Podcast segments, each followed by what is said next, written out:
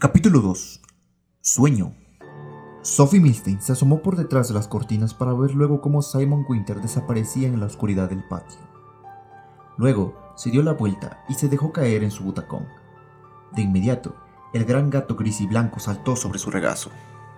¿Me has echado de menos, Bots? Le acarició el suave pelaje mientras el menino se acomodaba. No deberías ponerte tan cómodo, le advirtió. Aún tengo cosas por hacer. El gato, como todos los gatos, pasó por alto su comentario y simplemente empezó a ronronear. La anciana descansó su mano sobre su mascota y se sintió de pronto exhausta. Se dijo que se sentiría mejor si cerraba los ojos un momento, pero cuando lo hizo, se vio asaltada por una maraña de nervios. Como si cerrar los ojos reviviera el temor, en lugar de brindarle descanso. Se llevó la mano a la frente y se preguntó si estaría enfermando. Pensó que tal vez tendría fiebre y se aclaró la garganta varias veces ásperamente, como buscando indicios que delatasen un constipado incipiente. Inspiró hondo. Has tenido una vida fácil, dijo. Siempre ha habido alguien que cuide de ti. Un hogar calientito y seco, mucha comida, diversión, cariño, todo lo que un gato puede desear. Deslizó la mano por debajo del gato y lo empujó para que abandonase su regazo, se obligó a levantarse. Miró al gato que, a pesar de su brusca expulsión, se frotaba contra su pierna. Te salvé, dijo con amargura, sorprendida de sí misma. Aquel hombre te puso a ti y el resto de la camarada en aquella bolsa e iba a lanzarte al agua.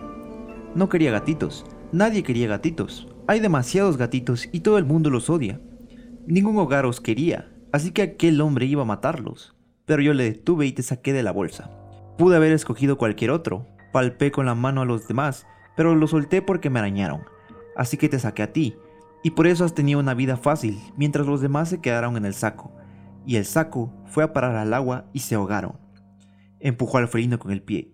Gato afortunado, susurró con acritud. El gato más afortunado del mundo. Sophie se fue a la cocina y empezó a arreglar los estantes, asegurándose de que las etiquetas de todas las latas miraran hacia adelante y estuvieran alineadas por tamaños y ordenadas por grupos, de manera que una lata de aceitunas estuviese junto a una lata de sopas de tomate.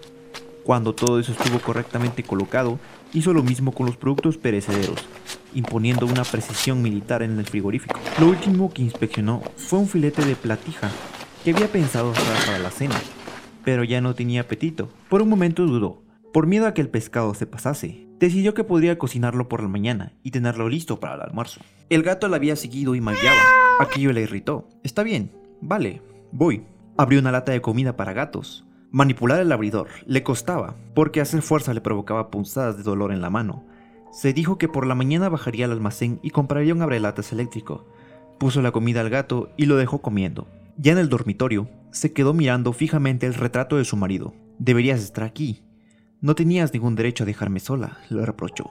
Regresó a la salita y se sentó de nuevo. Se sentía como si los momentos previos a una tormenta le hubiesen sorprendido en la calle, como si las impetuosas y ásperas ráfagas de viento la lacerasen a través de la húmeda quietud, asaltándola sin piedad. Estoy cansada. Me tomaré una píldora y me iré a la cama, dijo en voz alta. Pero en cambio, fue pesadamente hasta la cocina y cogió el teléfono y marcó el número de su hijo en Isla Larga. Lo dejó sonar una vez y colgó. En realidad no quería hablar con su único hijo. No hará más que insistir de nuevo en que me mude a alguna residencia de ancianos llena de desconocidos. Se dijo, esta es mi casa y aquí me quedaré. Fue al grifo, llenó un vaso de agua y bebió un trago. Sabía salobre, metálica. Hizo una mueca. Ojalá se hubiese acordado de comprar agua embotellada en la tienda. Vació un poco en el fregadero y con el resto llenó el recipiente de agua de la jaula del periquito, que gorgojeó alegremente. Se preguntó fugazmente por qué nunca se había tomado la molestia de ponerle nombre al pájaro, como si había hecho algo con el gato. Pensó que tal vez era un poco injusto, y regresó a la cocina para lavar el vaso y ponerlo a secar en la rejilla de los platos. Había una pequeña ventana sobre el fregadero y miró hacia afuera. Todas las formas y sombras que veía le eran familiares. Todo estaba exactamente en el mismo lugar que había estado la noche anterior, y la anterior, y todas las noches desde hacía más de 10 años. Aún así, continuó escudriñando la oscuridad, observando cada rincón del patio en busca de algún movimiento sospechoso, como un sentinel alerta. Cerró el grifo y aguzó el oído. Se escuchaba esporádicos sonidos del tráfico en la distancia. En el piso de arriba, Finkel iba de un lado a otro arrastrando los pies. Un televisor tenía el volumen demasiado alto. Debía ser el de los Kodash, pensó, porque eran demasiado testarudos para subirse el volumen del audífono. Siguió mirando por la ventana, dejó que sus ojos estudiasen cada rincón oscuro. Entonces, se sorprendió ante la cantidad de rincones en los que alguien podría esconderse sin ser visto. El rincón del naranjo está cerca de la alambrada. Las sombras donde estaban los cubos de la basura. No, no, todo está como siempre, se dijo. Nada era diferente, nada estaba fuera de lugar. Inspiró hondo y regresó al salón. Encendió el televisor y se acomodó en una silla. Estaban dando una comedia y durante unos minutos intentó seguir los chistes y se obligó a unirse a los estallidos de risas enlatadas. Apoyó la cabeza en las manos y mientras el programa proseguía delante de ella, la recorrió un escalofrío, como una noche invernal. Pero no había ninguna razón para ello. Está muerto, se dijo. No está aquí. Se le ocurrió, si alguna vez había existido realmente, ¿quién era esa persona que vi? Se cuestionó. Podía haber sido cualquiera, con aquel sombrero calado sobre la frente y el abrigo oscuro. Y cerraron la puerta con tanta rapidez después de que él gritase, que apenas tuve ocasión de verle, pero sabía que se estaba engañando. Era él. La inundó una furia amarga. Siempre era él, día tras día, hora tras hora. Había estado allí, incluso cuando ellos se sentían relativamente a salvo, pero no lo estaban. Les había acechado como cualquier cazador paciente y de sangre fría, esperando, calculando el momento adecuado. Y entonces, primero les quitaba el dinero, luego la libertad. Y finalmente, sus vidas. Tenía que haberlo matado si hubiese sabido. Pero no había tenido oportunidad. Era solo una niña. ¿Qué sabías tú de matar? pensó. Se respondió ásperamente. No mucho entonces. Pero aprendiste pronto lo suficiente, ¿verdad? En la televisión apareció un anuncio de cerveza, y por un instante miró a unos jóvenes musculosos y a unas jóvenes núbiles retonzando alrededor de una piscina. Nadie tiene ese aspecto, pensó. Cuando ella tenía la edad de las modelos del anuncio, pesaba menos de 32 kilos y parecía una muerta en vida. Pero no morí, se recordó. Él debió de pensar que todos morimos, pero yo me salvé. Apoyó la cabeza en las manos de nuevo. ¿Y por qué él no murió? se preguntó en voz alta. ¿Cómo podía haber sobrevivido a la guerra? ¿Quién le habría salvado? Desde luego no los alemanes para los que trabajaba. Cuando ya no les fuera útil, le habrían enviado también a Auschwitz, los aliados y los rusos tampoco, porque le habrían perseguido como un criminal de guerra, y menos aún a los judíos, a los que con tanto entusiasmo había ayudado a recorrer el camino hacia la muerte. ¿Cómo podía haber sobrevivido? Sacudió la cabeza ante esos pensamientos angustiosos. Él tenía que haber muerto, todos lo hicieron. Tenía que haber ocurrido así. Repitió una y otra vez. Tenía que estar muerto, tenía que estar muerto. Luego lo abrevió mentalmente. Está muerto, está muerto. No puede estar vivo. Aquí no, no en Playa Miami. No entre los pocos que consiguieron sobrevivir. Por un momento pensó que iba a enfermar. Sophie Milstein, embargada por un antiguo y deformado terror, se puso de pie. Los personajes que aparecieron en la pantalla del televisor reían y el público los imitaba. Leo, dijo en voz alta. Agarró el teléfono y rápidamente marcó el número del rabino. Cuando saltó el contestador, colgó, bajó la vista y consultó su reloj de pulsera. Aún es demasiado temprano para encontrar al señor Silver y a Freida Kroner. No regresarán hasta pasada la medianoche.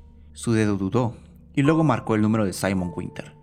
Esperaba que contestase enseguida e intentó pensar qué le diría, aparte de que aún estaba asustada, pero solo podía pensar en aquel revólver y en cómo podría protegerla.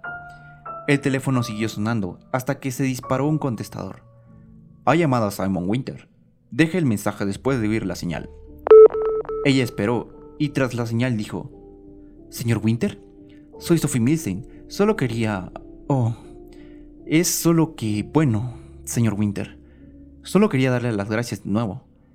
Ya hablaré con usted mañana. Colgó ligeramente aliviada. Él le daría buenos consejos, pensó. Es un hombre muy amable, con la cabeza en su sitio, y muy inteligente. Tal vez no tanto como Leo, pero él sabría qué hacer. ¿A dónde habría ido? Probablemente había salido a comer algo, se dijo. Volverá enseguida. Ha salido, igual que el rabino Rubinstein. Todo es normal esta noche, igual que cualquier otra. De pronto pensó, señor Hermanstein, ¿quién era usted? ¿Por qué escribió aquella carta? ¿A quién envió en realidad? Inspiró hondo para mitigar su nerviosismo. De pronto le entró el pánico. Estoy sola, suerte, dijo, pero al punto se repitió una y otra vez que estaba equivocada. Los Kadosh y el viejo Finkel estaban arriba, y de pronto Simon Winter regresaría de comer. Todos estarían en su alrededor, y ella estaría segura. Asintió con la cabeza varias veces para convencerse de ello. Miró el televisor. El programa cómico había sido reemplazado por un sombrío drama. ¿Quién más podría ser si no? se cuestionó de pronto. La pregunta le agitó la respiración y le avivó la imaginación otra vez. Intentó tranquilizarse. Pudo haber sido cualquiera, otro anciano en Playa Miami, donde pululan. Además, todos se parecen, y tal vez este pensó que te conocía, por la forma en cómo le miraste, y por eso te sostuvo la mirada tan fijamente. Y cuando él se dio cuenta de que no eras nadie conocido, para evitar la vergüenza simplemente se fue. Eso pasa muchas veces. Vas por la vida conociendo a cientos de personas y claro, cabe confundirse de vez en cuando. Sin embargo, ella no se sentía como si estuviese siendo una mera confusión. ¿Y por qué aquí? se preguntó. No lo sé. ¿Por qué vendría aquí? No lo sé. ¿Qué hará? No lo sé. ¿Quién es? Ella sí sabía la respuesta a esta pregunta, pero no podía articularla para sí misma. Intentó dominarse mientras paseaba por el pequeño apartamento. Decidió que por la mañana iría al centro del holocausto y hablaría con alguien. Siempre eran muy amables, incluso los jóvenes, y se mostraban interesados por todo lo que ella tenía que decir. Estaba segura de que la escucharían una vez más. Ellos sabrían qué hacer. De inmediato, se sintió reconfortada. Es un buen plan, se dijo. Agarró el teléfono y marcó el número del centro del holocausto. Esperó a que el contestador terminase de recitar las horas de funcionamiento del centro y luego después de la señal dijo, Esther, soy Sophie Milstein. Tengo que hablar contigo, por favor. Iré mañana por la mañana y te contaré algo más sobre cómo fui arrestada. Ha sucedido algo. Me he acordado. Se detuvo sin saber cuánto podía explicar. Mientras dudaba, la grabadora se desconectó con un pitido. La anciana mantuvo el auricular en la mano, considerando llamar otra vez y añadir otro mensaje, pero finalmente se abstuvo. Fue hasta la ventana delantera y apartó una esquina de la cortina para atisbar de nuevo, como lo había hecho cuando contempló cómo se alejaba Simon Winter. Las luces de su apartamento estaban apagadas. Observó el patio, forzando la vista para ver la calle más allá. Un coche pasó a toda velocidad. Echó un vistazo a una pareja que caminaba rápidamente hacia abajo. Abandonó las ventanas delanteras y se fue a la puerta trasera del patio. La comprobó tal como le había dicho Simon Winter, para asegurarse de que estaba cerrada. Sacudió un poco la puerta corredera. Se lamentó de que la cerradura fuese tan endeble. Y decidió que otra de las cosas que haría por la mañana era llamar al señor González, el propietario de El Brazo Solar. Soy vieja, pensó. Todos somos viejos aquí. Deberíamos instalar mejores cerrojos e incluso algunos de los modernos sistemas de alarma, como tiene mi amiga Rea, en Bellable. Lo único que tienes que hacer es apretar un botón y la policía acude por ensalmo. Deberíamos tener algo así, algo moderno. Miró hacia afuera otra vez y solo vio oscuridad. Boots estaba a sus pies. ¿Lo ves, gatito? No hay nada de qué preocuparse. El gato no respondió. Sintió que el cansancio se debatía con el temor de su interior. Por un momento, se permitió pensar que la residencia de los ancianos, a la que su hijo siempre intentaba convencerla para que se mudase, no era tan mala idea.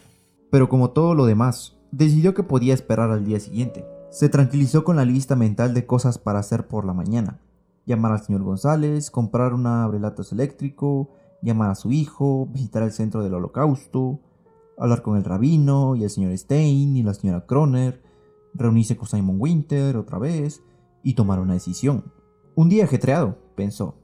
Entró en el pequeño baño y abrió el botiquín. Contenía una serie de medicamentos pulcramente ordenados. Algo para el corazón, algo para la digestión, algo para los ataques y dolores, y en un pequeño recipiente en el extremo del estante había lo que necesitaba, algo que le ayudaría a dormir. Echó una píldora blanca en la mano y se la tragó sin más. Ya está, dijo su reflejo en el espejo. Ahora unos 10 minutos y te apagarás como una vela. Volvió al dormitorio y se quitó la ropa tomándose su tiempo para colgar cuidadosamente el vestido en el armario y dejar caer su ropa interior en un cesto blanco de mimbre. Se puso un camisón de rayón y se ajustó el escote recordó que era el preferido de Leo, quien la provocaba y le decía que con esa prenda lucía sexy. Echaba de menos todo aquello. Ella nunca había pensado que fuese sexy, pero su marido la hacía sentir deseada, lo que era muy agradable. Echó un último vistazo al retrato de Leo y se deslizó entre las sábanas. Una cálida y vertiginosa sensación le recorrió el cuerpo mientras el somnífero surtía efecto. El gato saltó sobre la cama y se acomodó a su lado.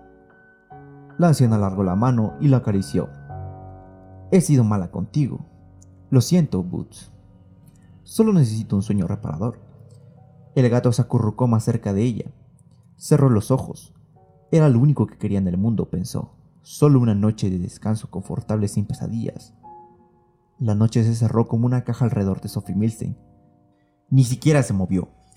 Horas después, cuando Boots se alzó de pronto con la espalda arqueada, resoplando y bufando ante los ásperos sonidos de una intrusión.